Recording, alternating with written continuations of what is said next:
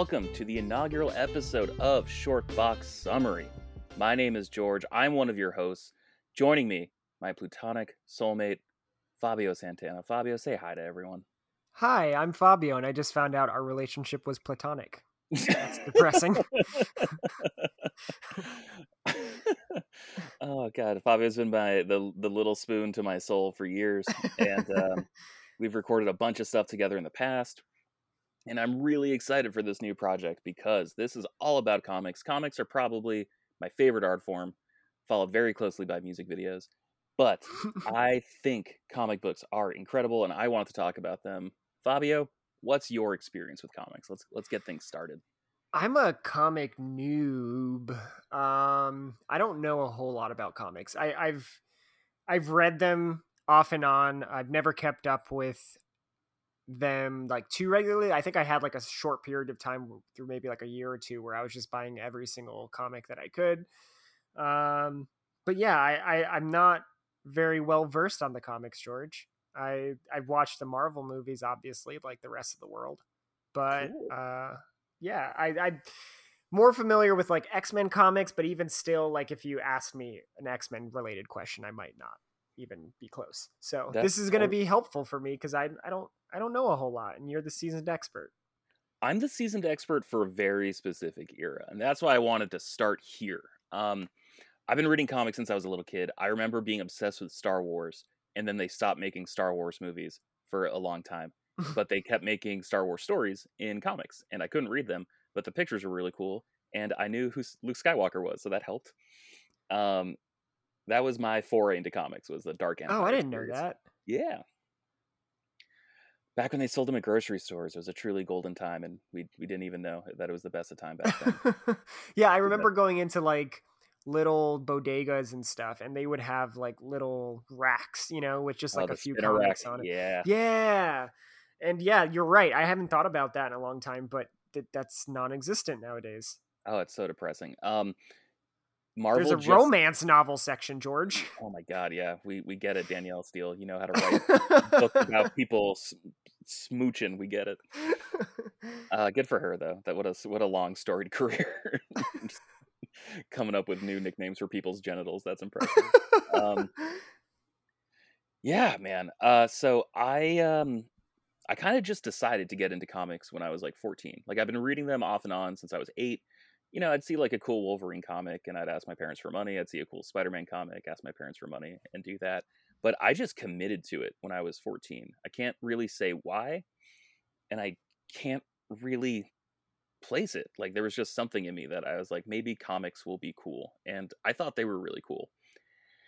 And so one of the first big comic stories I read was called New Avengers. That was a big series at Marvel. I grabbed the second issue of that. I grabbed the first issue of the Ultimates 2 and I grabbed the first issue of Green Lantern. This was back in 2004 and I didn't know what the hell was going on. I managed to track down other back issues. There was a comic book store like a half hour away from me, and then another one that was like a bigger, better selection of comics uh, an hour away from me. And through that and Wikipedia and just general curiosity, I managed to put together what the hell was going on. And we're here today to talk about Avengers Disassembled, which was the big event that happened just before I started reading comics. They kept referencing it in the books I was reading, and I had no idea what the hell it was. Thankfully, back then there was a bookstore called Borders, and I found a copy of Avengers Disassembled. I still have it today, like a trade paperback oh, collection. Oh, that's awesome. Still have it today, one of my favorite books I own and it was a big story and that is what we are here to talk about today yeah um, and that's super impressive that you were able to do that because like as somebody who's tried so many times like i really have tried um, but what always happens to me when i start reading comics is that uh, you know it'll be like to fully understand this story, go back. It'll be like a small little subtext, subtext under the first few pages, and it'll be like, go back to issues this through this. And I would do that and then realize that there was a catalyst catalyst event that like caused that story to even happen in the first place. So it's like I always felt like I was going further back and back and never actually being able to know where to start. Um, so yeah, I'm really glad to like have you kind of guiding me through this as well because I I've tried and this is this definitely feels like a jumping off point where I don't understand everything that's going on, but it's not foreign enough for me that I am confused as hell. Gotcha. Comics are kind of like smoking. You know how doctors always say the best day to quit smoking is today? Right. The best day to start reading comics is today. There's like no good place. And I thought yeah, about kids. where I thought about Fabi and I both smoke. Don't do it. Um, Fabi... I thought about where to start things, and this is like the end of an era. And so you're asking, why don't we just start with the new era? And I think it's really important to understand the context going into the new era. And then I started thinking, like, well, I mean, to really understand why this is such an impactful story, they should like people should read these issues. And then I just kept doing that, and I was like, really, you should start at Amazing Fantasy 15, the first appearance of Spider. I'm like, that's 1962, 63. Like that, that's bad. That's bad. You can't tell people to do that. Like, right? Oh, it gets really good at issue 500. Uh, just stick with it, you know. Um, so I'm picking this issue, and we're going to talk about other issues that pertain to different stories in other episodes. But this is the end of an era for like the big traditional Avengers uh, mythos, and then the writer of this, Brian Michael Bendis and the artist of this, David Finch, they would go on to sort of redefine Avengers again for the mid 2000s and set up what I think is an incredibly impressive chain of cause and effect in terms of storylines, where it's basically one big cohesive story told throughout all the ongoings at Marvel generally and all the events that happened there. But basically between 2004 and 2010, you could even argue into 2012. Oh, wow. So that's okay. what that's what I'm hoping to to break apart. And Fabio, I might record episodes without you. You might even record episodes without me. I don't know. This is this is weird. This is wild. This is new. This is the first episode. I'm really excited. And I can't uh, wait to have an episode on Rorschach's jacket. Uh, well, that's the thing. I named it Shortbox Summary, not Marvel Summary, so we can talk about anything. Um, but I'm going to do my best to keep Marvel straight and just go like in order. Um, but then we're also definitely going to take breaks to talk about some cool stuff that happened before this. Like you said, you're a huge X Men fan. Um, this story happens right at the end of one of the most iconic runs of X-Men called New X-Men by Grant Morrison and a bunch of artists. And I would be a bad host if I didn't put a gun to your head and make you read the Grant Morrison episodes of X-Men. So, which I've never done. Sure, yeah. We will for sure dive into those. And part of the reason we're doing this too is because digital distribution has made reading comics easier than it's ever been. I personally use an app called Hoopla, which is free with a library card. You just sync your account and you're able to download so many books. I also have Marvel Unlimited. I have DC Universe Infinite, which is just subscription services. Basically, think Netflix for comics. And also, there's a whole bunch of illegal means to read comics, which uh, I'm not going to tell you to not do that because those websites are so bad now. Uh yeah anything that ends in. io is uh oh it's just God. it's just giving your computer every kind of digital herpes that has ever existed. Yeah it's gotten so much worse uh over the past few months and i would not recommend that. Yeah definitely try to get it like a hoopla account or uh something since it's free hoopla's free cannot recommend it enough and everything's collected in nice neat trade paperbacks just digitally so super easy to navigate and they have stuff uh, faster than like marvel unlimited yeah, it's basically whenever it's printed, not right. just uh, I think there's a three month delay between single issues on Marvel Unlimited, and I think there's a six month delay on DC Universe Infinite. Okay. But uh, as soon as things hit the street, they're usually on Hoopla. Which uh, they're, yeah. they're getting better with single issues for smaller publishers. I assume they're in some kind of negotiations with the bigger publishers just to get the issues up on there. But um, yeah, they got a lot of stuff, and I again I cannot recommend it enough do it before they stop doing this because I feel like this is something that won't last for long. like oh, because, it's too because good. it's so cool. Yeah, because yeah. it's so cool. Yeah. yeah. but also Fabio, I don't know. They got a lot of uh, Teenage Mutant Ninja Turtles comics on Hoopla, and I feel like I haven't really read any of them. Me so either. I would I would love to go down a deep little deep little rabbit hole with you. Yeah, I would love that. I love the movies, obviously. Um, mm-hmm. So yeah, I've always wanted to read the comics. They look much darker and and yeah, that's the thing too. Is like comics are very uh, versatile. Like they're not as PG thirteen as the movies have portrayed them. Right. Um, there's a lot of really interesting like adult themes that are explored. I think that are explored in better ways in the comics than in the movies. Um, so yeah, I'm excited to kind of jump into like some more of that stuff because I am very uh very dumb, George. I don't know a lot about the comics. oh, hush, that's not true. Uh, you're not dumb. You're just uh, uninformed. But we're gonna change that. uninformed sounds condescending. I didn't mean it that way. Unexposed. Misinformed. I probably no, have some bad facts about the Hulk. In my in my pocket. oh yeah, he wears maroon shorts. Fabio, come on, everyone knows it's purple. Um, yeah, let's uh let's let's kick things off. Um, yeah. All right, so we're gonna start with issue 500 of volume one of the Avengers. Technically, it's also issue 86 of volume three. Comic books are stupid. There's no good way to do it. Um, there was Avengers that ran for like I think 492 issues. That was the first volume, and then the 90s happened, and then they rebooted the Avengers, and it was god awful. And then they rebooted the Avengers 13 issues later, and they brought back Avengers Volume 3, and this is the end of that run. They rebranded the title with the original numbering of the series. so if you just Google Avengers 500, you will be reading the story that we are talking about, or search for it on Hoopla, search for Avengers Disassembled, and let's kick things off. All right, so Fabio, this book opens with a bunch of Avengers just shooting the shit around the breakfast table, and they're all basically playing a game of who would you rather. Yeah, and so how did this? Because like that's what I I'm not sure if this is like a common uh like thing within comics or if it's just this era or if it's just an Avengers thing. But why are they so raunchy, George? I don't know. I think it was 2004. I think a lot of people were just horny on Maine all the time. It was time. just the product of its time, huh? Yeah, they were just horny out loud. Hawkeye is the one specifically talking about, I think, Madam Masque. I can't remember exactly which supervillain he said he wanted to. It was Hydra. To, Madam Hydra, okay. Yeah.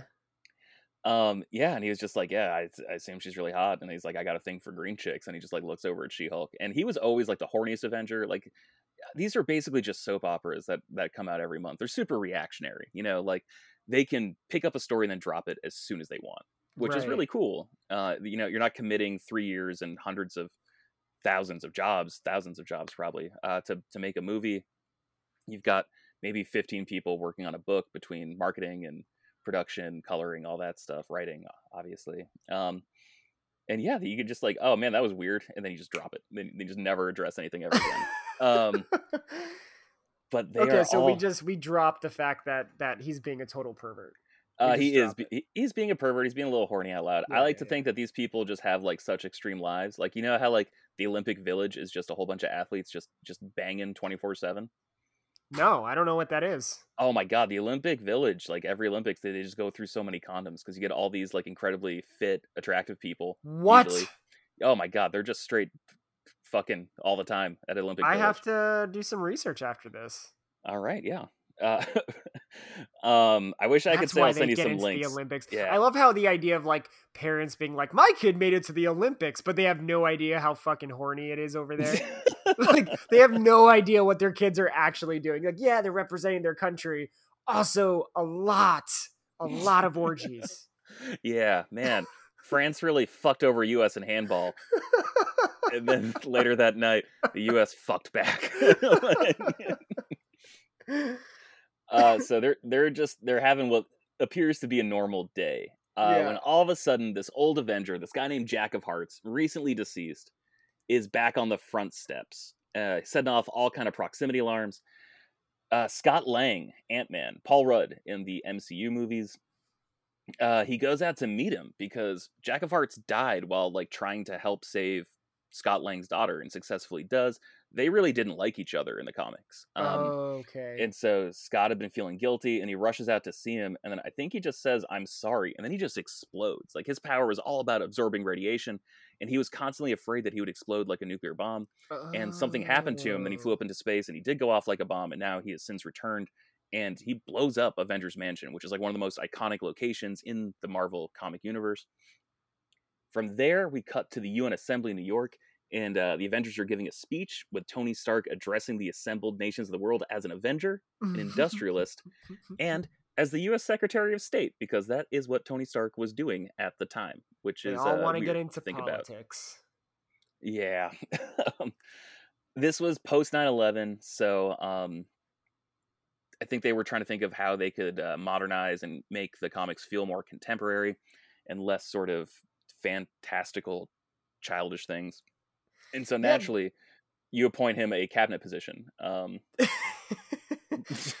yeah, I didn't know about Jack Hart. Um, I had heard of. I, I, just that was the first time I'd heard of him was reading this this book. Um, and yeah, that makes a lot of sense now. The whole waiting, just a ticking time bomb. Mm-hmm.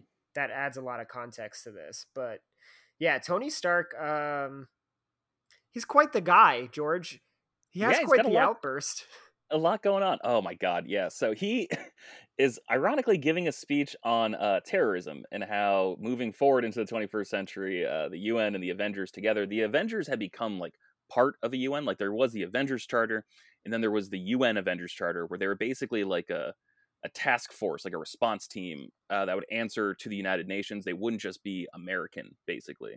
They were stationed in New York, but they were welcome all over the world as part of that entity uh, then Tony Stark just seems like he's on a bender, just on a wild one.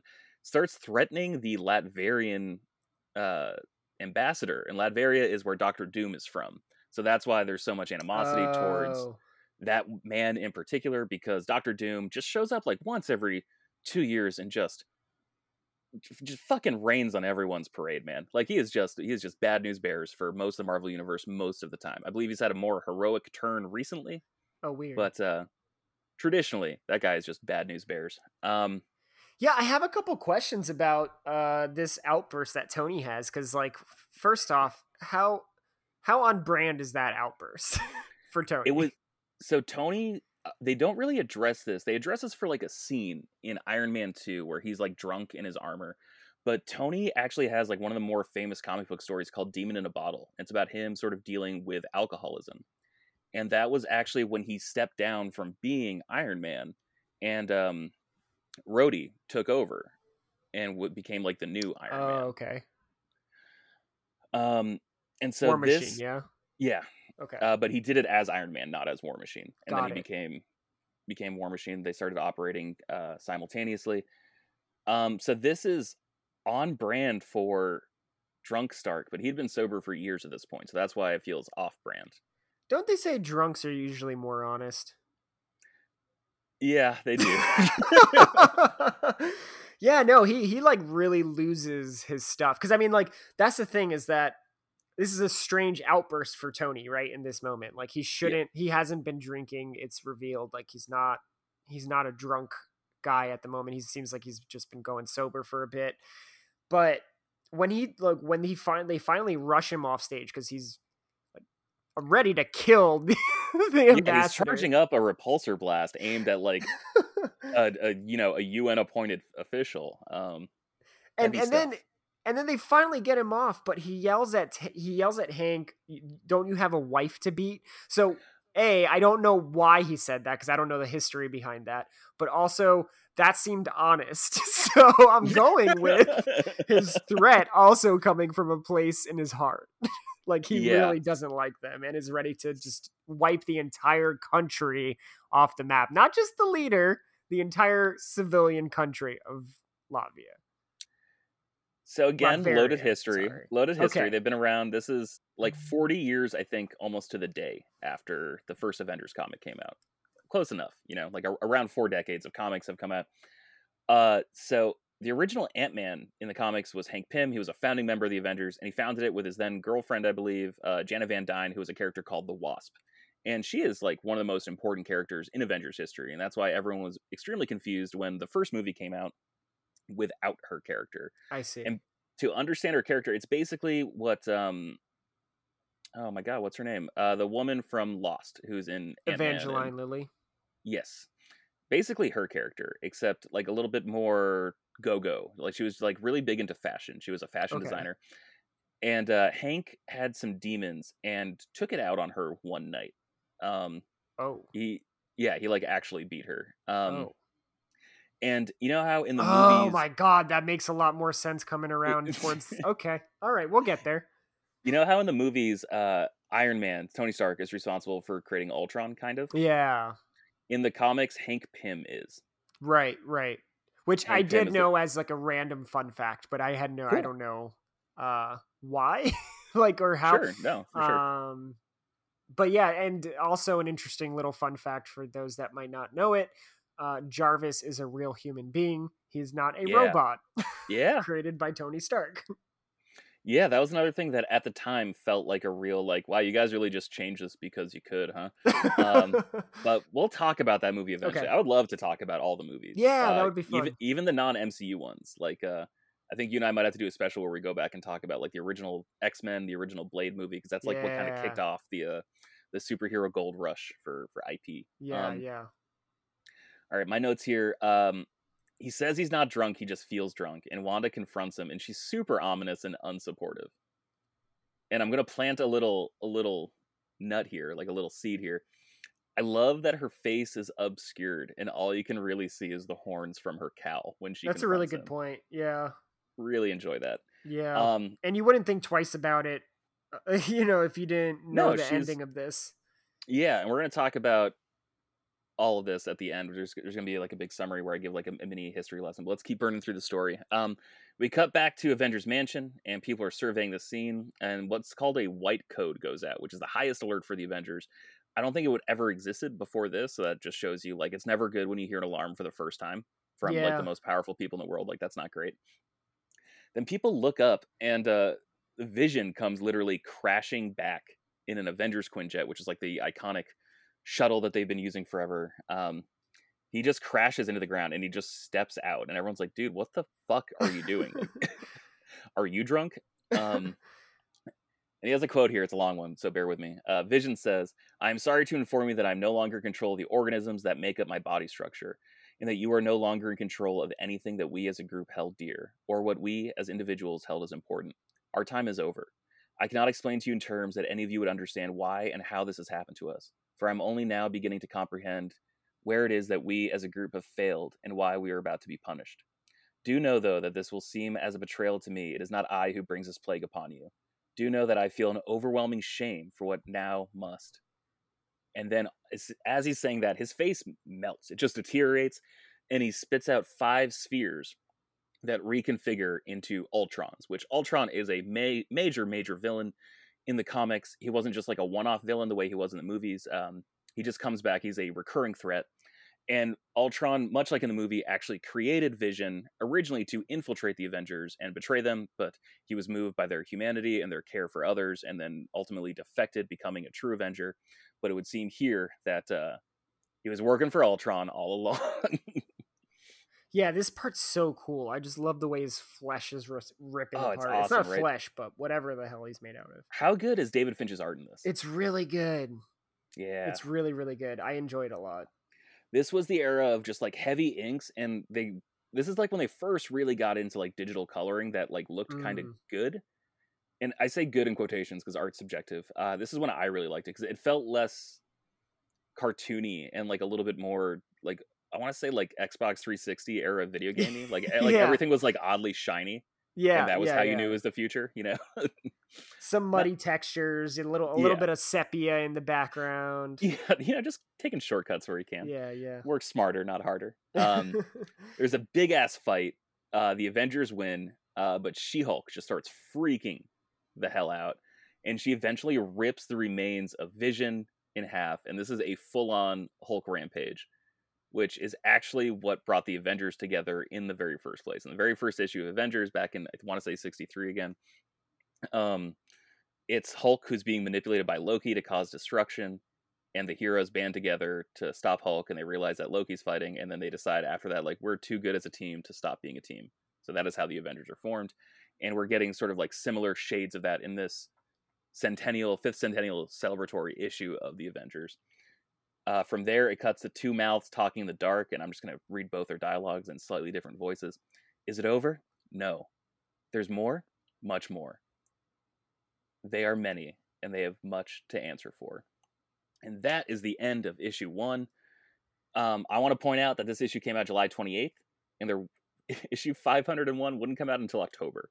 So there was a big wait. This was just a big ass mic drop, and then they just sat on it for a couple months with people just going, "What the hell's going oh, on?" Oh man, yeah, I didn't realize that there was a delay there. Uh, George, how um how on brand is this for She-Hulk? Because from what I've always seen, like she always seems like she has her composure together. She does. She is considered like the good Hulk. She-Hulk started okay. because um I believe she needed a blood transfusion, and the only match was Bruce Banner uh, it was like an emergency life or death situation. He stepped in to save her life, but gave her some of his gamma irradiated blood. Okay. And this is very, very off brand. There was a story that happened just before this called The Search for She Hulk. I can't remember it too well, but like there might have been like a little sort of like hulky rage moment in that, but like Okay. nothing like this. She never, never would it cross anyone's mind that she could rip a friend like the Vision in half. That's beyond the pale. Okay. Okay. Got it. All right. Uh, it's going to go faster just because that issue is just most of the setup. Um, issue 501, this came out in October 2004.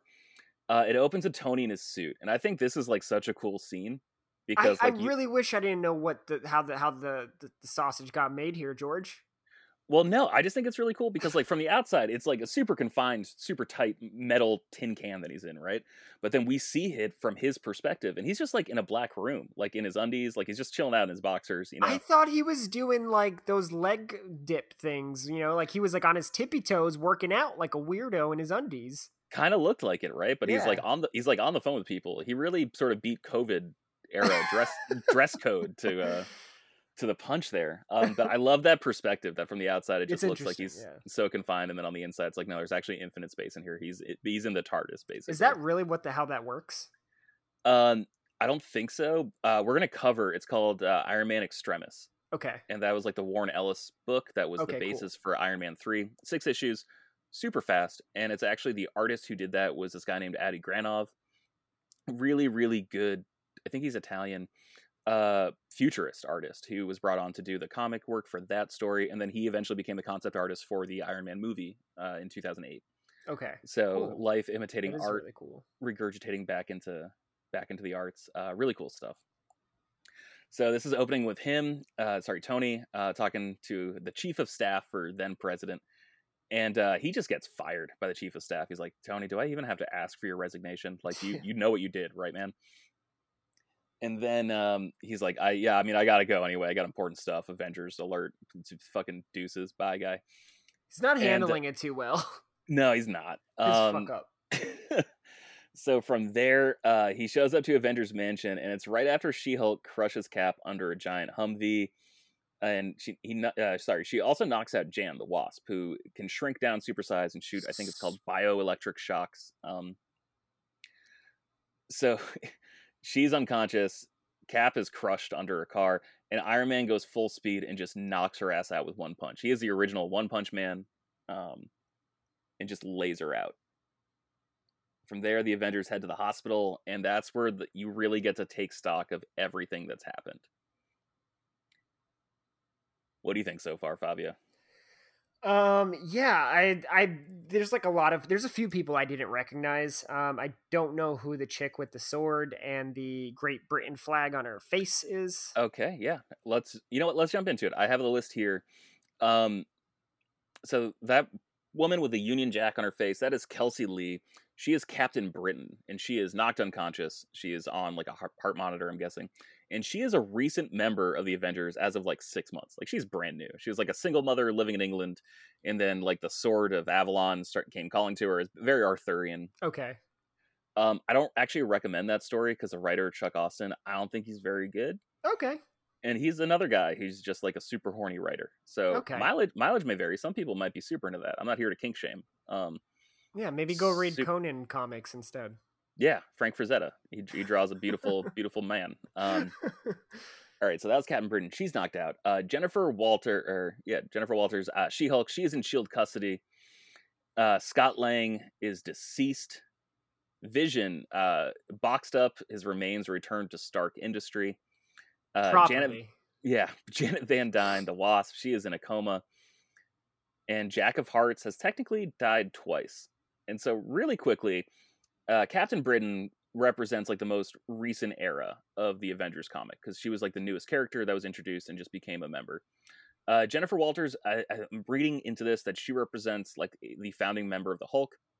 Scott Lang representing the founding member of Ant Man, Hank Pym, the wife beater himself uh, Vision was long considered like the soul of the team because he would always like stick around through periods of like big change. Like Avengers would come and go, they'd leave the team, but usually more times than not, Vision would stick around, and he was kind of almost like the uh, I don't want to say Dumbledore, but like the chaperone kind of Okay. for like for like new members. So like he was really important in uh, in terms of roster.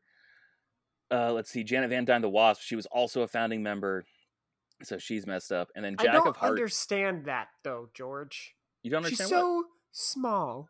Oh, in yeah, the comic, if you look it up, in the comic, she has the tiniest little tubes in her nose. She's like the size of Tinkerbell on a pillow and like on a hospital bed, and she's got these little tiny. How did they find those tubes? That was kind of a get heart, those that was a heartbreaking moment though, right? Because her husband or ex-husband at this point, Hank Pym, came out and is just like, "Dude, what's really freaking me out is normally when you get hurt, you revert back to normal size, and you're just like a tiny little bug lady now, and it's really hard to operate on little tiny bug ladies. So you got to wake up, man. Like it's it's like a really touching moment. I thought. Um, yeah, like a, a scalpel would have like completely cut her in half. Oh my like, god. the Yeah. Like, size of it.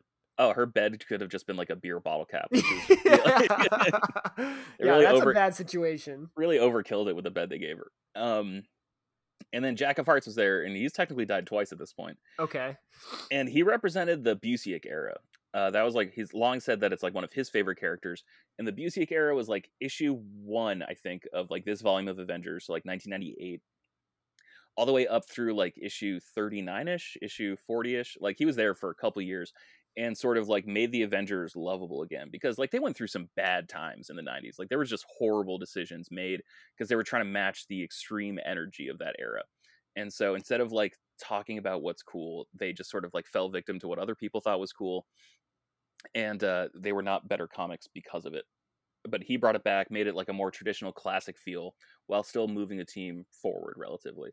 And he also told like a 17 part Kang story, which I haven't read it since high school, but it was like one of the coolest things I read as a kid. I thought that was awesome. Just like a huge sprawling epic like that. Yeah. Um, so those are like the metaphorical hits that the team has taken so far. I mean, they're the literal hits, but like I try to fill in like why their impact is uh is so greatly felt. Uh, from there, uh, we cut to Cap, Falcon, and Hawkeye. They're talking, trying to really figure out like, man, what the fuck just happened? Like, we just got hit out of nowhere. Like, we don't get hit this hard. We're the Avengers, damn it. And then Hawkeye has um, what's supposed to be like kind of like the summary, and what will eventually become the summary of the day. He says, We don't have good and bad days. We have extraordinarily good days and we have extraordinarily bad days. This was an extraordinarily bad day. And you know what else? We had it coming. We're all about the short term. We're all about whatever's in front of us that second. And then we're on to the next thing. Now, Fabio, I know you've got uh, staunch political opinions, but I want you to think. I want you to think about these people as representations of some sort of like cathartic justice for people because i mean they currently represent the state of, of the un like the super state that exists Right. above every nation.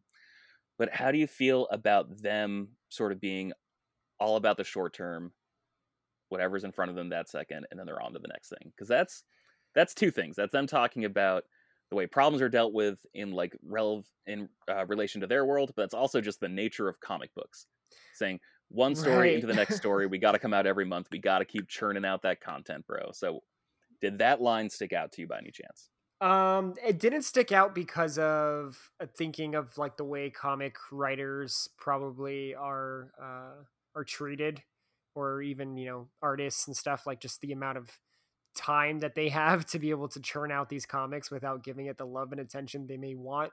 sure Um, so that's that's definitely interesting perspective. I found it really interesting because like the line be- just because these are all like alpha type mentality people, right? Like these these heroes, like just imagine a bunch of military sergeants that you get from different you know military uh, units and you put them all together in a room to try to figure out how to work together you know there's a high chance that maybe if they're all at the same level that there's going to be some type of headbutting you know Yeah. like and that's kind of what we're seeing here is like they don't know how to work well together like they they can fight great together they can really like defeat whatever comes at them but ultimately they don't really know how to talk to each other it seems like at least based on this comic like there's a lot of um it's not really run democratically right in any way No, like that's great. they're that's not great equals. They're all above each other in their minds. Like so I, I find it really interesting to see like i thought that hawkeye's point was really good like you know the fact that they're they never really get the time to like focus on the or take accountability for what they've done. It's all just move on. And you Yeah, know I think that no that's time for probably reflection, caused yeah. yeah and that that that that doesn't help them grow as people. It's that's why they're arguing and that's a great sort of meta comment on comics too, because Yeah. constantly, you know, everyone's just like, why aren't these characters changing? And then other people are like, this isn't the character I remember. You know, so there, there's always tension between like what people say they want, what people think they want, and then what they actually want. You know, Right, right. and I don't want to get too deep into uh, Einstein's theory of relativity here, but I'm pretty sure that equation proves that the past, the present, and the future are all happening simultaneously. Right. And uh, I don't know how to explain to these fucking virgins out there that are complaining about comics that like, oh, that's classic Cap story that you love so much that feels just like classic Cap. Like, still there, man. like, Yeah. still on your shelf, or it's still on an illegal website that gave your computer uh, bad things. It's still there, so don't don't get upset when uh, things actually move forward. yeah. Uh, Yeah. After that Hawkeye quote, Hank shows up and uh, basically forces Tony to tell everyone else what happened. They have no idea about what happened at the UN. This is before the iPhone and before live tweeting and live streaming stuff. Uh, So they're finding out. Uh, and he's like, dude, I promise, I haven't had a drink in so long. Falcon and Cap immediately believe him. And Hawkeye's a little like, I don't know, man. My dad was drunk and you're being a little little wobbly right now. And Iron Man is so pissed off, he just flies away. He's like, man, after everything I've done for you fucks, like, okay, all right, I need a I need a second. And he just takes off. Uh, they return to Avengers Mansion, and every hero who's ever been an Avenger and is still alive is there answering the call. How many of these people do you recognize in the in the shot? Oh man, um, honestly, just a handful. Like I definitely saw my boy Moon Knight there. I know Daredevil, um, but there are a lot of X or a lot of Avengers that I've never seen before, and I'm guessing these are like a lot of the West Coast Avengers, and you know, from different groups, different eras, different Yeah. countries, maybe. Yeah, let's see. Just um, that guy up top in the speedo. That is uh, that's Namor, the sub Submariner. He's kind of like Marvel's Aquaman, but Just popped out of the harbor there. Yeah, he's half Showed up. Atlantean, as he's wont to do. Uh, that robot looking lady, that's Jocasta, who I believe was like, I'm pretty sure she was like originally made by Ultron to be like his counterpart and like his his love interest almost. Sure, robots. and then she love. she rebelled too. Um, that woman, um, that black woman with like the black star on her chest and the white costume, right dead center, right next to Moon Knight. That's uh, either Photon or Captain Marvel. I can't remember what she was going by at this time, but extremely powerful, extra universal threat. She is badass as hell. So there's all these people that just show up, and they are just. It's supposed to be like the Greek gods. Like it's it's like a complete pantheon, you know incredible stuff. Just a beautiful two page splash by David Finch. Yeah, Great coloring cool. by, I believe it's Danny Miki. So thank you to that team. Uh, I'm and pretty sure. Batwoman is in the background somewhere. I think that's Spider Woman. Don't worry, we'll talk about her. She, be- she becomes very important to Marvel Comics. I'm really excited. If anyone listening knows, I you, can hear the grin on my face as I talk about Spider Woman. oh no, there's somebody back there behind Moon Knight that's absolutely wearing Batman's. Oh, that's uh, what's what's her name? That's uh, it's either that's Wildcat or Hellcat. That's Okay. the bl- that's the blonde chick on the Jessica Jones show. Oh, okay, Yeah, cool. yeah, and then right next to her is Quasar, who again can like break the universe in half if he really wanted to. That weird guy next to uh, or behind Moon Knight to his left is Hercules. It's just everyone who's ever been on the team just showed up. Yeah, It was yeah. nice, good, good, good little reunion. Uh, from but there, they're rushed move- off. yeah yeah please get off stage as soon as possible um so everyone who just showed up is being this is uh, issue 502 which is november 2004 everyone who just showed up is being caught up on what happened. Nick fury is there and tells him tony's been booted as secretary of state. And moments after that the un says they're ending their relationship with the avengers despite all the good they've done which they do acknowledge. Um, hawkeye immediately shoots back with all due respect we never should have been involved with them in the first place. The Yeah. bureaucracy of it all was strangling this team to death. We aren't politicians we're superheroes Right, and I think that that's like that's like the the whole thing that happened with Civil War, right? Was like they wanted the registration. Um, some people wanted to register uh, to have a registration for for superheroes to um, you know to to to kind of be part of the government, like their their hand, right? And like a Yeah. lot of people were completely against it, and so I think that that argument kind of comes into play here, where it's like they never should have done that.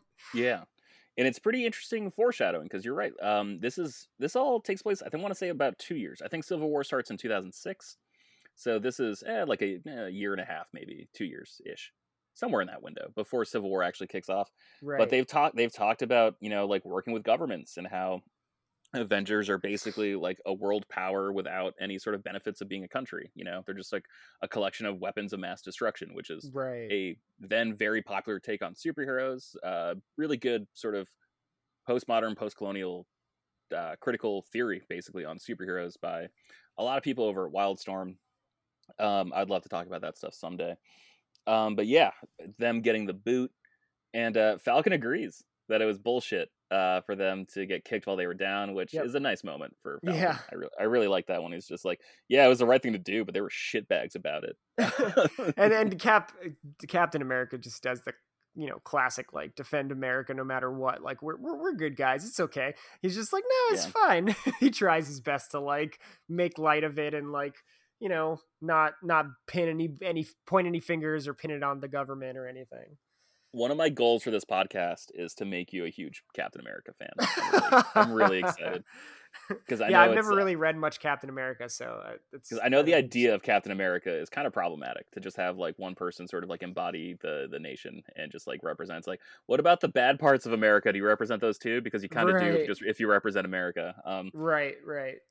so I'm excited to dive into those. Also, they're kind of like 70s neo noir spy books, so like they're they're super fun. Yeah, and I honestly, I think I think Iron Man's much more problematic anyway with his weapon sales. So like, you know, I, I think Uh, that I think that Captain America may may not even be as bad as Tony Stark. Oh my god, dude! Yeah, you read Civil War, right? yeah, You know what happens after Civil War? I'm not sure because I never read Civil War two or anything. Oh no, Civil War Two t- is like a 10 year anniversary event. Like that. That's a, oh, that was from like 2017, 2016 or something. Uh, no, Tony Stark becomes the head of Shield after uh, after, Civil War. it's not what you want. No, it's not. Um, all right, let's jump back to the story. Uh, all of a sudden, uh, alien spaceships show up out of nowhere and just start blasting. Fury is trying to get the helicarrier uh, he flew in on to help out, but they can't see anything for whatever reason. It's an all-out war between the Avengers and a Kree warship. Um, the Kree, uh, they're the aliens as seen in Captain Marvel and a lot in uh, Guardians of the Galaxy. They are blue shaped. Uh, they're generally super friendly to Earth. Like a, there's sort of like a little triad going on where it's Avengers, or sorry, Earth, Avengers basically, uh, the Kree, and then the Skrulls. And the Kree and the Skrulls are constantly fighting each other. Huge intergalactic war that spanned centuries. Uh, they absolutely hate each other. And uh, while the Kree have been sort of hostile towards Earth in the past, uh, they're generally way chiller with people than the Skrulls are. So this seems like kind of a shock. Uh, big ass battle happens. They capture a Kree soldier and they ask what's going on. The Kree soldier responds, "It was foretold by the Supreme Intelligence that this day would come. This is the end of the Avengers, and the Kree have arrived to see it so. You will die by the hand of those you betrayed. This is the day." So it's like the seventh seal of Ultron being broken open. I mean, kind of, yeah. Like everyone's just saying all this. All, everyone's saying all this shit about like, man, these guys like really had it coming. Uh, even Yeah. Hawkeye said, man, we did, we really had it coming. Yeah, maybe he shouldn't have you know mentioned the color of their skin though. Like that was a little like I was on board with Hawkeye until he got a little racist towards the Kree boys. oh yeah, oh man, I didn't even jot that down. I was surprised. I was like, Hawkeye, you're impressing me. And then he says that, and I'm like, God, Well, why'd it's you fu- yeah. Oh my god, you went on a full journey because at first you're like, "Why is Hawkeye such a pervert?" And then he was Yeah. like anti-establishment. You're like, "Oh, all right, good on you, purple, purple man." Uh, But then sorry, he says not, some not the actual stuff. purple man. That's a different villain. We'll, we'll get into that. God, comics are great and terrible. Um, all right, so Fury comments that the Kree have way advanced technology and they can just blow up New York, and they should not be sending in ground troops, but they are. Nothing about this feels right to Nick Fury, who's usually the smartest person in the room, besides Reed Richards. Like smartest about like how to survive, not smartest about how to, you know, fly into space Okay, on a ship. um, That's Reed Richards. but he's usually like two steps ahead of everyone. Uh, Nick Fury is. Uh, Clint shows up after restocking his arrows because I mean that's his superpower is he's really good at, at bows and arrows, and he promptly dies after sacrificing himself to blow up the warship. Uh, did that moment mean anything to you? I mean, honestly, after he's called them blue fucks, I was like, all right. You don't know that he could have called them blue shits.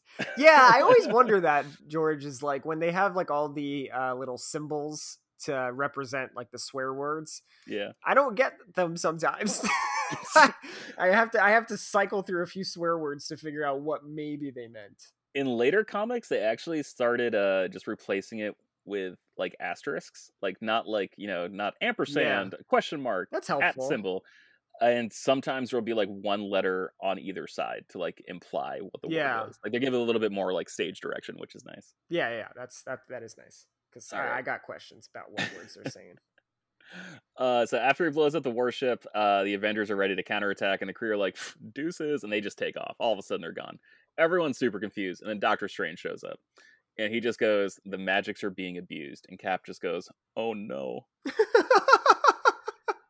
I didn't read it like that in my mind, but yeah, that is what he says. That's so the the oh no is there because like uh speaking of horny, man, so there was I don't think there was a lot of editorial oversight going on with this event and like comics before.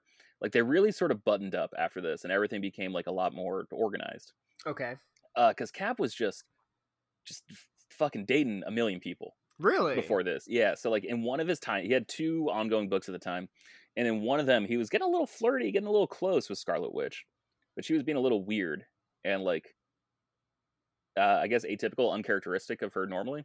But she's okay. being really cool, and he's just like, wow, she's like such a cool chick. And he was just like, maybe there's something here. And then in another comic, he was like banging an ex girlfriend, um, and then flirting with like a second ex girlfriend after after that. Like he, he, was just he was getting around. He's and messy. Again, I'm not I'm not here to kink shame. Like that's not why we're no, doing but, this podcast. You know, let your exes die. but I, I, I think that's why I read it as oh no. Yeah, like because like in the back of his head he's just like oh shit the thing I was afraid that could happen is definitely happening. um, so uh, this cuts this brings us to issue 503, the final issue of Avengers Volume One or Avengers Volume Three, if you want to look at it like that. This came out in December of 04. And it opens with a flashback where Jan the Wasp uh, thanks God that she isn't pregnant, but makes a shitty, offhanded comment to Wanda, referencing an old story where she had two kids, uh, twins, that she materialized with magic. So it just opens with a with a uh, flashback, and we talk about Jan and how she's banging Hawkeye, and she was afraid that Hawkeye got her pregnant. You know, which is weird. It's like the one time he did miss. Yeah, that's an arrow joke. That's, that's an accuracy that's, joke. pretty good. Yeah, thank you. Um, and so that references an old story where Wanda and Vision actually had kids, and they had twins, and um, they shouldn't have been able to. And it turns out that uh, Wanda used her magic to sort of materialize these these little babies, and um, her mentor. Sorry, I'm jumping ahead a little bit. Let's go back. Uh, cuts back to the present, and Doctor Strange is breaking everything down for the Avengers team uh, who were so impossibly confused about what's happening. And then he finally asks, Is there anyone the Avengers have dealt with who has this level of mystic power? Someone who could orchestrate this level of chaos. And then Cap actually has like tears running down his face at this point, which is it's not great when you see the leader of your team, the the the spirit that won World War II. Not great when you see him cry. Yeah, that's, that's a red flag.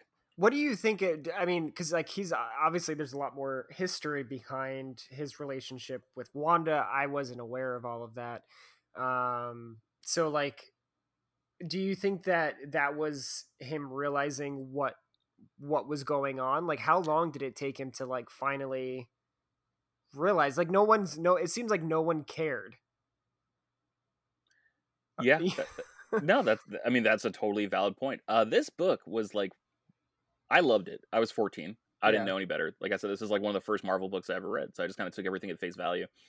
Uh, this book was probably maligned more than it was celebrated when it came out. Okay. Like I don't think people were super on board. And like I referenced the fact that he had like a little flirtation going on with Wanda.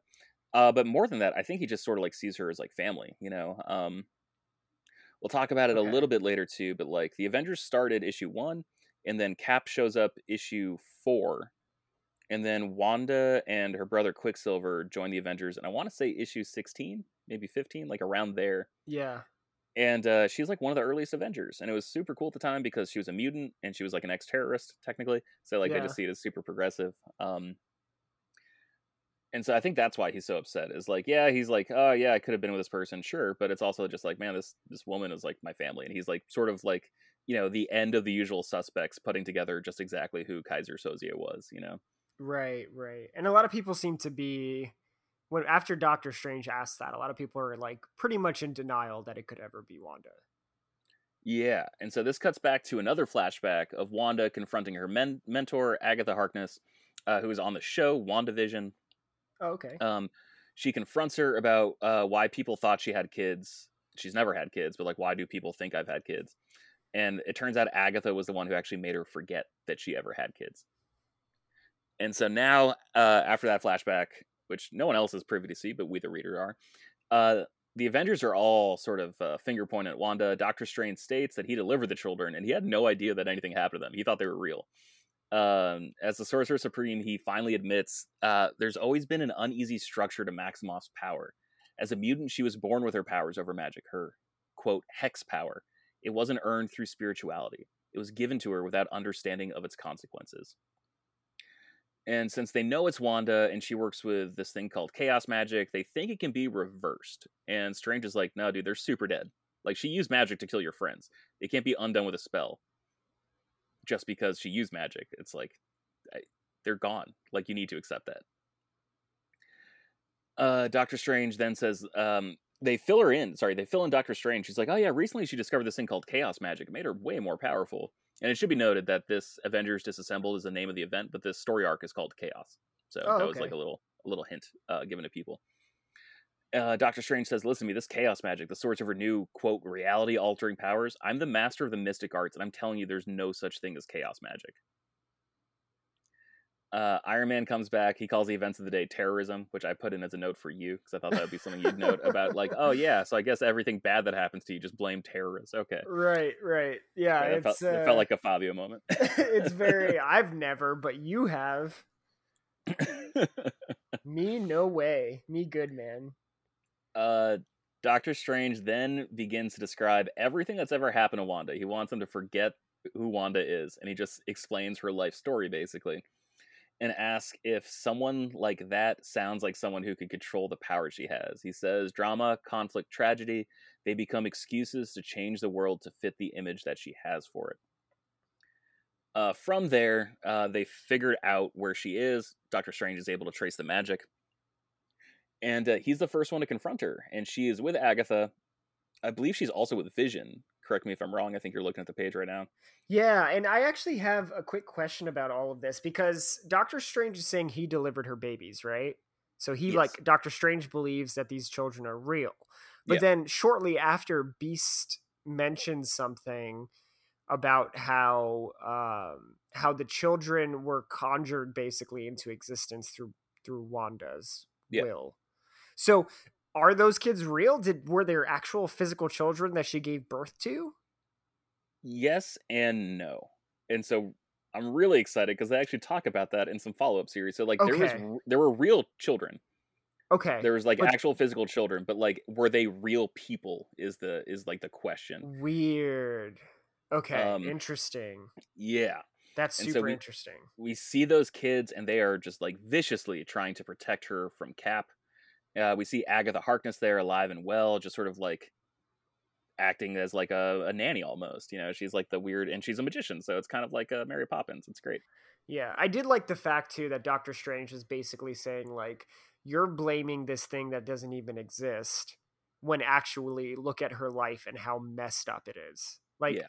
like I, I think it's kind of like a little bit of a call to like mental health as well um, For sure. Because yeah. some people will blame the event and, you know, point fingers at everything. But like, if you don't realize where that source came from, like obviously there, there, there was, there was, there were, there was writing on the wall. It's just nobody cared enough to look at it, you know? Yeah, exactly.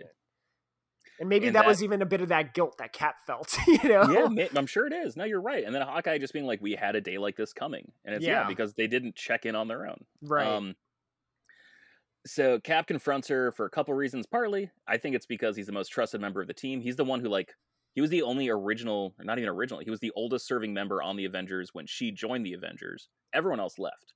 It was literally just Hawkeye, Cap, and Quicksilver, who is Wanda's twin brother, and Wanda. So he was the one who welcomed her on the team, and also like that little romance they had, that little tryst. Um, but like I said, there wasn't a lot of editorial oversight at this point because he was hooking up with a bunch of people. um, And so he's like, dude, you need to stop this. And then all of a sudden, out of nowhere, Red Skull shows up and just starts blasting Cap, blasts him clear out of the building they're in. Uh, Cap regroups with the rest of the Avengers, and the Avengers ask Wanda to stop. Uh, she does not oblige, and instead she summons a whole bunch of people to help fight the team. And what I think is really interesting here, there's a big splash page. So that's and, what happened. I yeah. misunderstood this. She's using her reality altering powers to summon these heroes. Okay. And what I think is super cool about this scene is that there's a mix of heroes with a questionable past, sorry, questionable past, and just straight up villains, which I think is super cool. Like there's Hulk, who's often considered a menace as often as he's a hero. There's Rogue, who I think started off as a criminal and then eventually became an X-Men. There's the Spider-Man clones, like are they really evil? Were they just in a bad situation?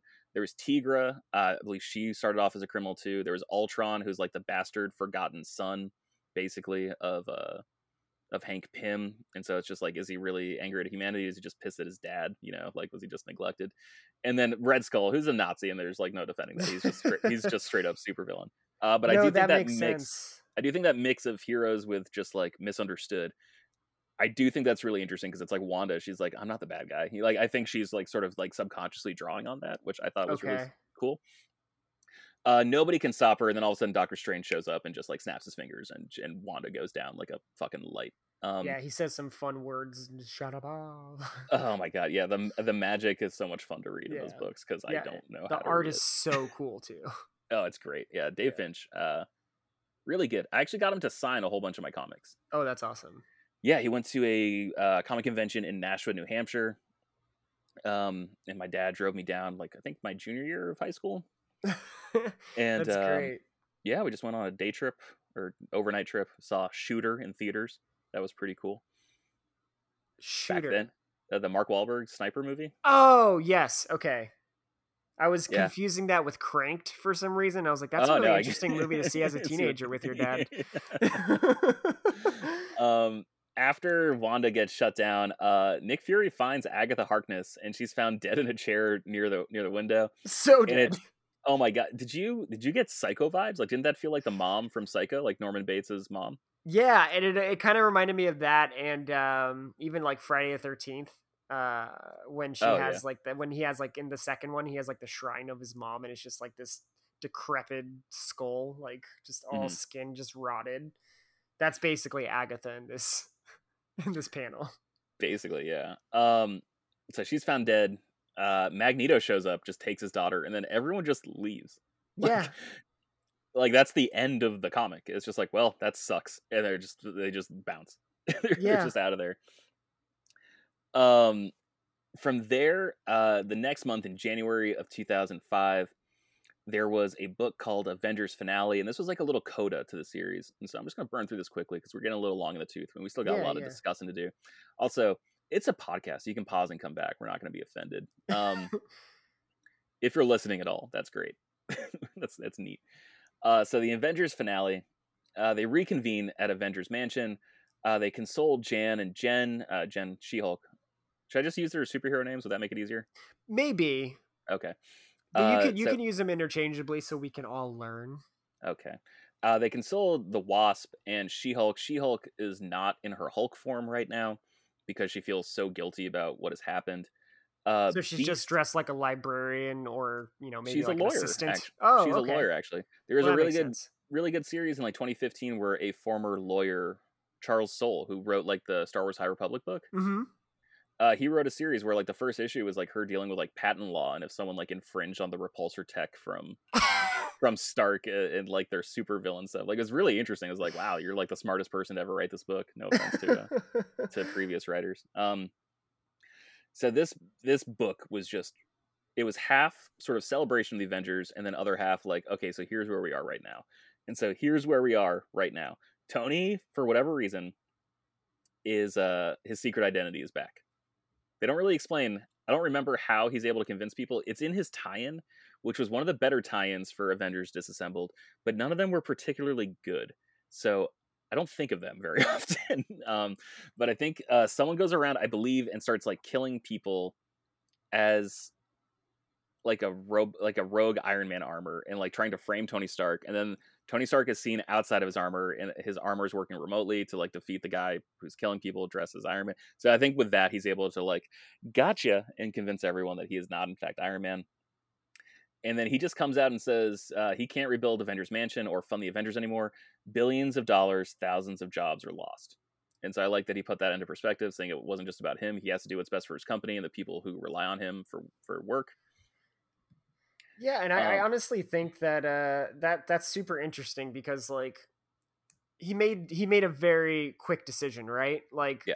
to do this. He's like, look at look at how much I everyone has to suffer now. But like this was kind of his decision, and I found it kind of like strange that like I, I'm sure that the Avengers you know cost a shitload of money to fund, but I'm just sure. I'm just surprised that like his funds or his like way of funding it was so marginally thin that sure. like any major catastrophe could have done this. Like it, it, it would happen in this book, but like this could have happened anytime. Yeah, like, and that's terrifying. That like he was on the thread like all the time to keep really just. We're, we're still. This is like what? This is May fourth. Uh, still in the midst of the COVID pandemic. Feels familiar, right? Yeah. like, yeah, it just like shows how, how quickly things can fall apart. yeah. It really doesn't take much. And yeah, that's that's what's going on here. Like they didn't get a chance to vote on it. None of these rich sons of bitches could have been like, "Well, I got some influence." Like nobody nobody even got a chance to like argue it. Like this is a done deal. Everything's sold. Everything's sealed up. Like he's yeah. already sold it to be like a historical site, the Avengers Mansion. Like it's yeah, done. He stripped it for parts. He closed all the tunnels. Um yeah after that, there's a really nice moment, I think, where Carol Danvers, uh, she's known as Warbird at the time in the comics, but she is Captain Marvel. Like, that's the woman from the mm-hmm. Captain Marvel movies. Yeah. Um, we'll get into her backstory, but she is, I think, Warbird at the time. She also went by, like, Binary, I think, at one point, because she had, like, oscillating different energy powers. She's she's a she was a mess. Uh, okay. Uh, yeah, I didn't know around, that she was that diverse. Until around this era, like okay. this is when they finally started like buckling down. They're like, we need to put a woman of prominence in the Avengers. Like we need to build our own Wonder Woman, basically. So this is around the time they started like putting an effort into it. Yeah. I see. Okay. Uh, so she starts by saying she'll never forgive Wanda, that she's been pushed to the brink too, and uh, she never snapped. And then uh, She Hulk says she would have forgiven you and I think that's like a really powerful moment because like I I genuinely do believe that. Um, and then and then she's like trying to argue. She's like, no. yeah. and then yeah, and then Quicksilver pops up out of nowhere and like corrects yeah. her and shuts her the fuck up. Yeah, and it's just like I was in Greenland reading a book when all this happened. I was just I was just reading a book. It just happened, and he, he's just like he's just beside himself. Like he is so grieved. This and, was the uh, most Jared Leto moment. This was like this was like right as COVID hit, and like two weeks after lockdown, Jared Leto was like, "Wait, what? Sorry, I was on a retreat in the oh my the god, desert. that is that is perfect. that is so perfect." uh, so they ask Quicksilver if they know where she is. Um, he does know where she is. Um, she is with her father, Magneto, and Xavier. They are on an island called Genosha, which used to be the mutant capital of the world. There was mm-hmm. like, I think, 16 million mutants, 17 million yeah. mutants living there. And then they had a real fucking bad day, too. We're going to talk about that.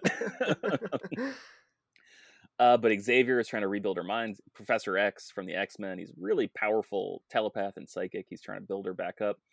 Uh, but Quicksilver acknowledges that, like, once she realizes what she's done, she won't be able to recover from this. Right. Like you guys were her family. Um, then after this, it's just dominoes. Um, first, She Hulk announces that she's leaving the Avengers. Then Hank, or uh, Yellow Jacket, as he's known in the comics at this time. Uh, then Wasp. Then Falcon. Then Captain Britain. And then um, Carol asks, "We did good things, right? I mean, we did do something good. I just need to know it was worth it." And then from here, we get a series of splash pages that sort of celebrate the highlights of the Avengers. And so I want to talk about these with you in order. Uh, the very first one was Avengers forming, and this was a picture of like the Hulk, Thor, Ant Man, the Wasp, and Iron Man. And this is from Avengers number one. Oh, okay. So, how familiar are you with those characters? I guess outside of the big ones. Like, did you know Yeah, Hulk they- was was an original Avenger? Did you have an idea that Ant Man and Wasp were original Avengers? No, I, I I wasn't. I'm not really super familiar with Avengers, to be honest. Like the movies were the biggest insight into the Avengers that I'd had. I'd never read. I think I read some of the Marvel Now stuff after they rebooted, but I didn't ever read any Avengers before that. This is my first Avenger comic outside of Marvel Now, Gotcha. And Marvel which now. I didn't even like very oh, much at really? the time. It- I mean, I just I think I was just lost at the time. I just was reading a bunch of the new comics, and I think I latched on to like all new X Men and stuff like that. Sure. Yeah. Um, Marvel now was like purposely trying to be different, and I, I really respect. I really respect it for that. I think the era right before Marvel now was probably like top tier Marvel.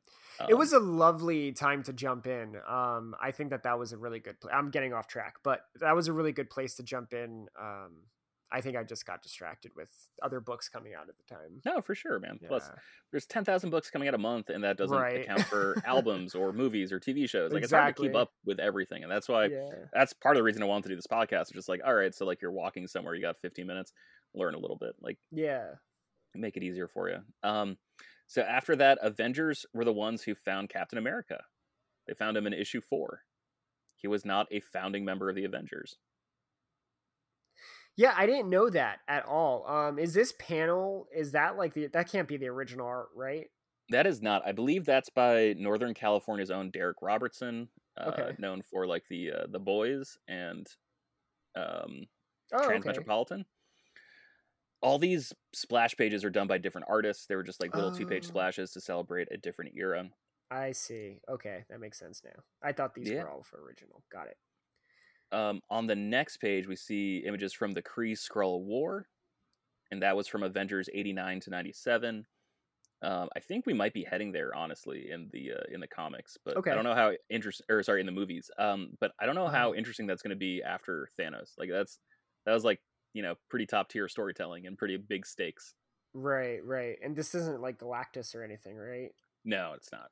Yeah. He so- showed up in later Skrull stories. Comics are a mess, man. It is impossible to keep everything straight. Um, after that, we get a really nice painted splash page. I believe I that's love David that. Mack. Yeah, that's such a gorgeous page? art. Yeah. one of my favorite artists. Um, I think he follows me on Twitter. That guy's really cool. And it's Wanda marrying the Vision, which was in Giant Size Avengers number four. So not even part of the main series. After that was the Korvac saga. Have you ever heard of it? No.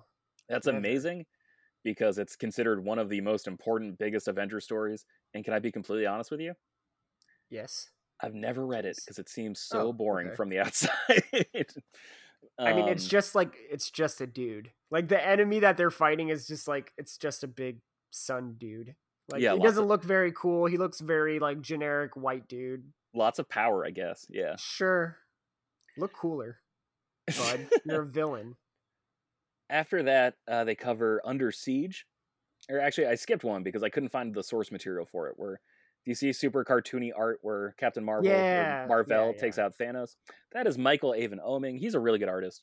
I couldn't find the source material for this because it turns out if you search Avengers finale battle Thanos Captain Marvel, you just get the scene from the movie.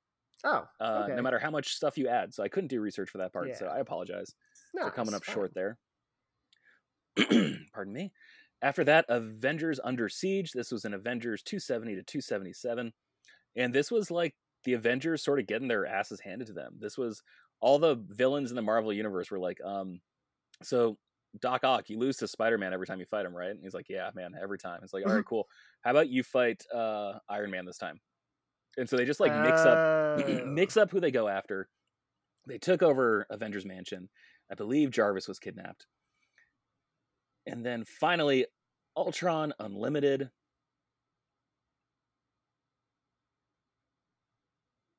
Sorry, I was losing losing my voice there. Oh, you're good. Not drinking my tea fast enough.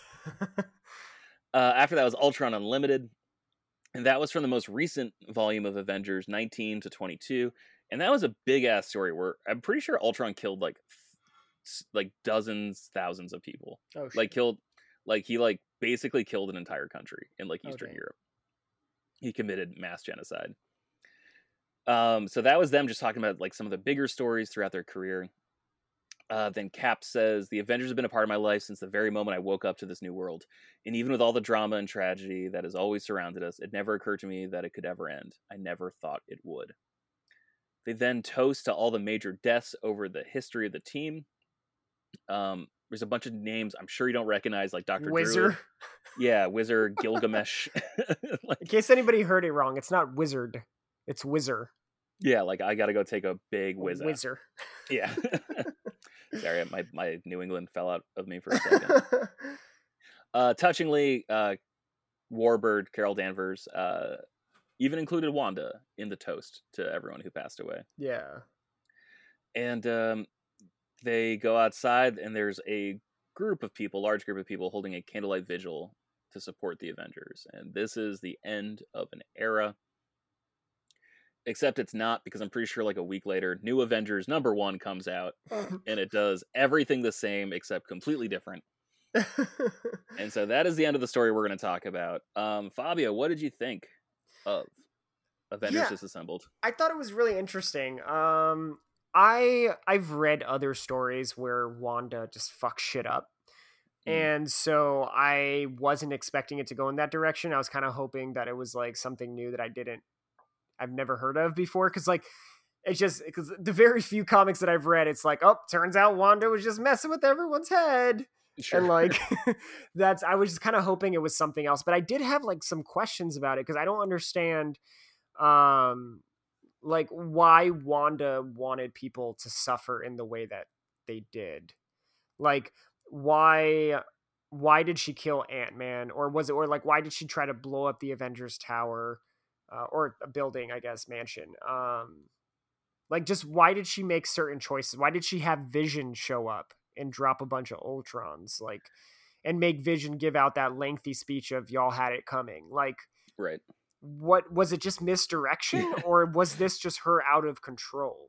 Yeah she, why'd she give him such a hamlet moment? Right yeah he, um, he made a good point so like what was the purpose of all of that? It's really interesting because actually i'm pretty sure beast brings that up in avengers finale like he's just like was this the full plan? Like did everything go according to her? Was it random? Did she just set like all these events into motion and they just play out without her really thinking about it?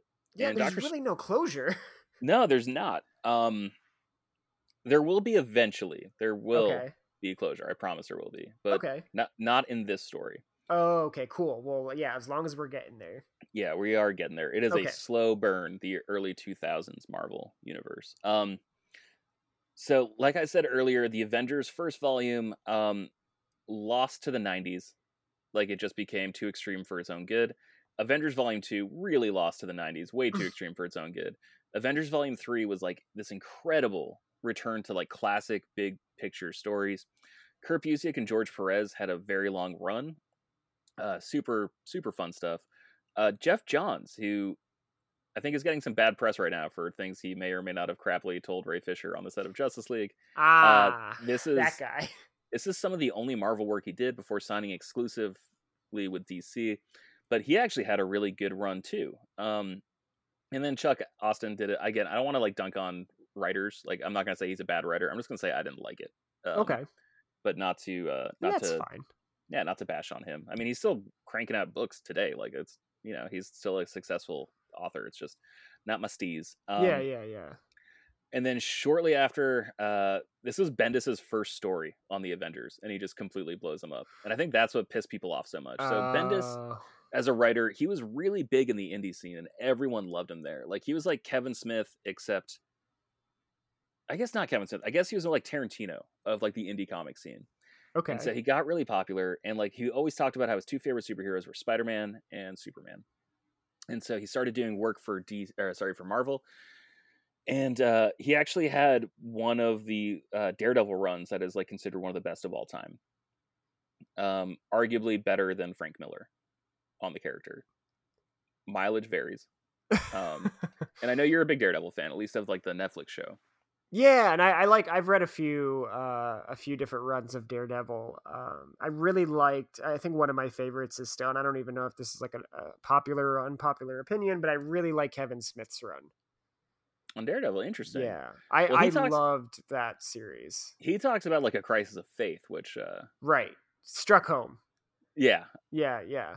Um God, it's such a good series, and I love the artwork for it as well. Uh, yeah, that was Joe Quesada, who eventually became the editor in chief of Marvel and like the oh, chief creative okay. officer of Marvel. Um, yeah, okay. Yeah, I, Marvel was going bankrupt in the late '90s, and then they had to like pull out all the stops and uh, like really turn things around. And they started a new imprint called Marvel Knights, which was like grounded, more realistic, yeah, less bombastic. They just sort of like had a certain vibe and mood. It was like a very curated line of talent and characters that they worked on. Okay. And then that turned them around.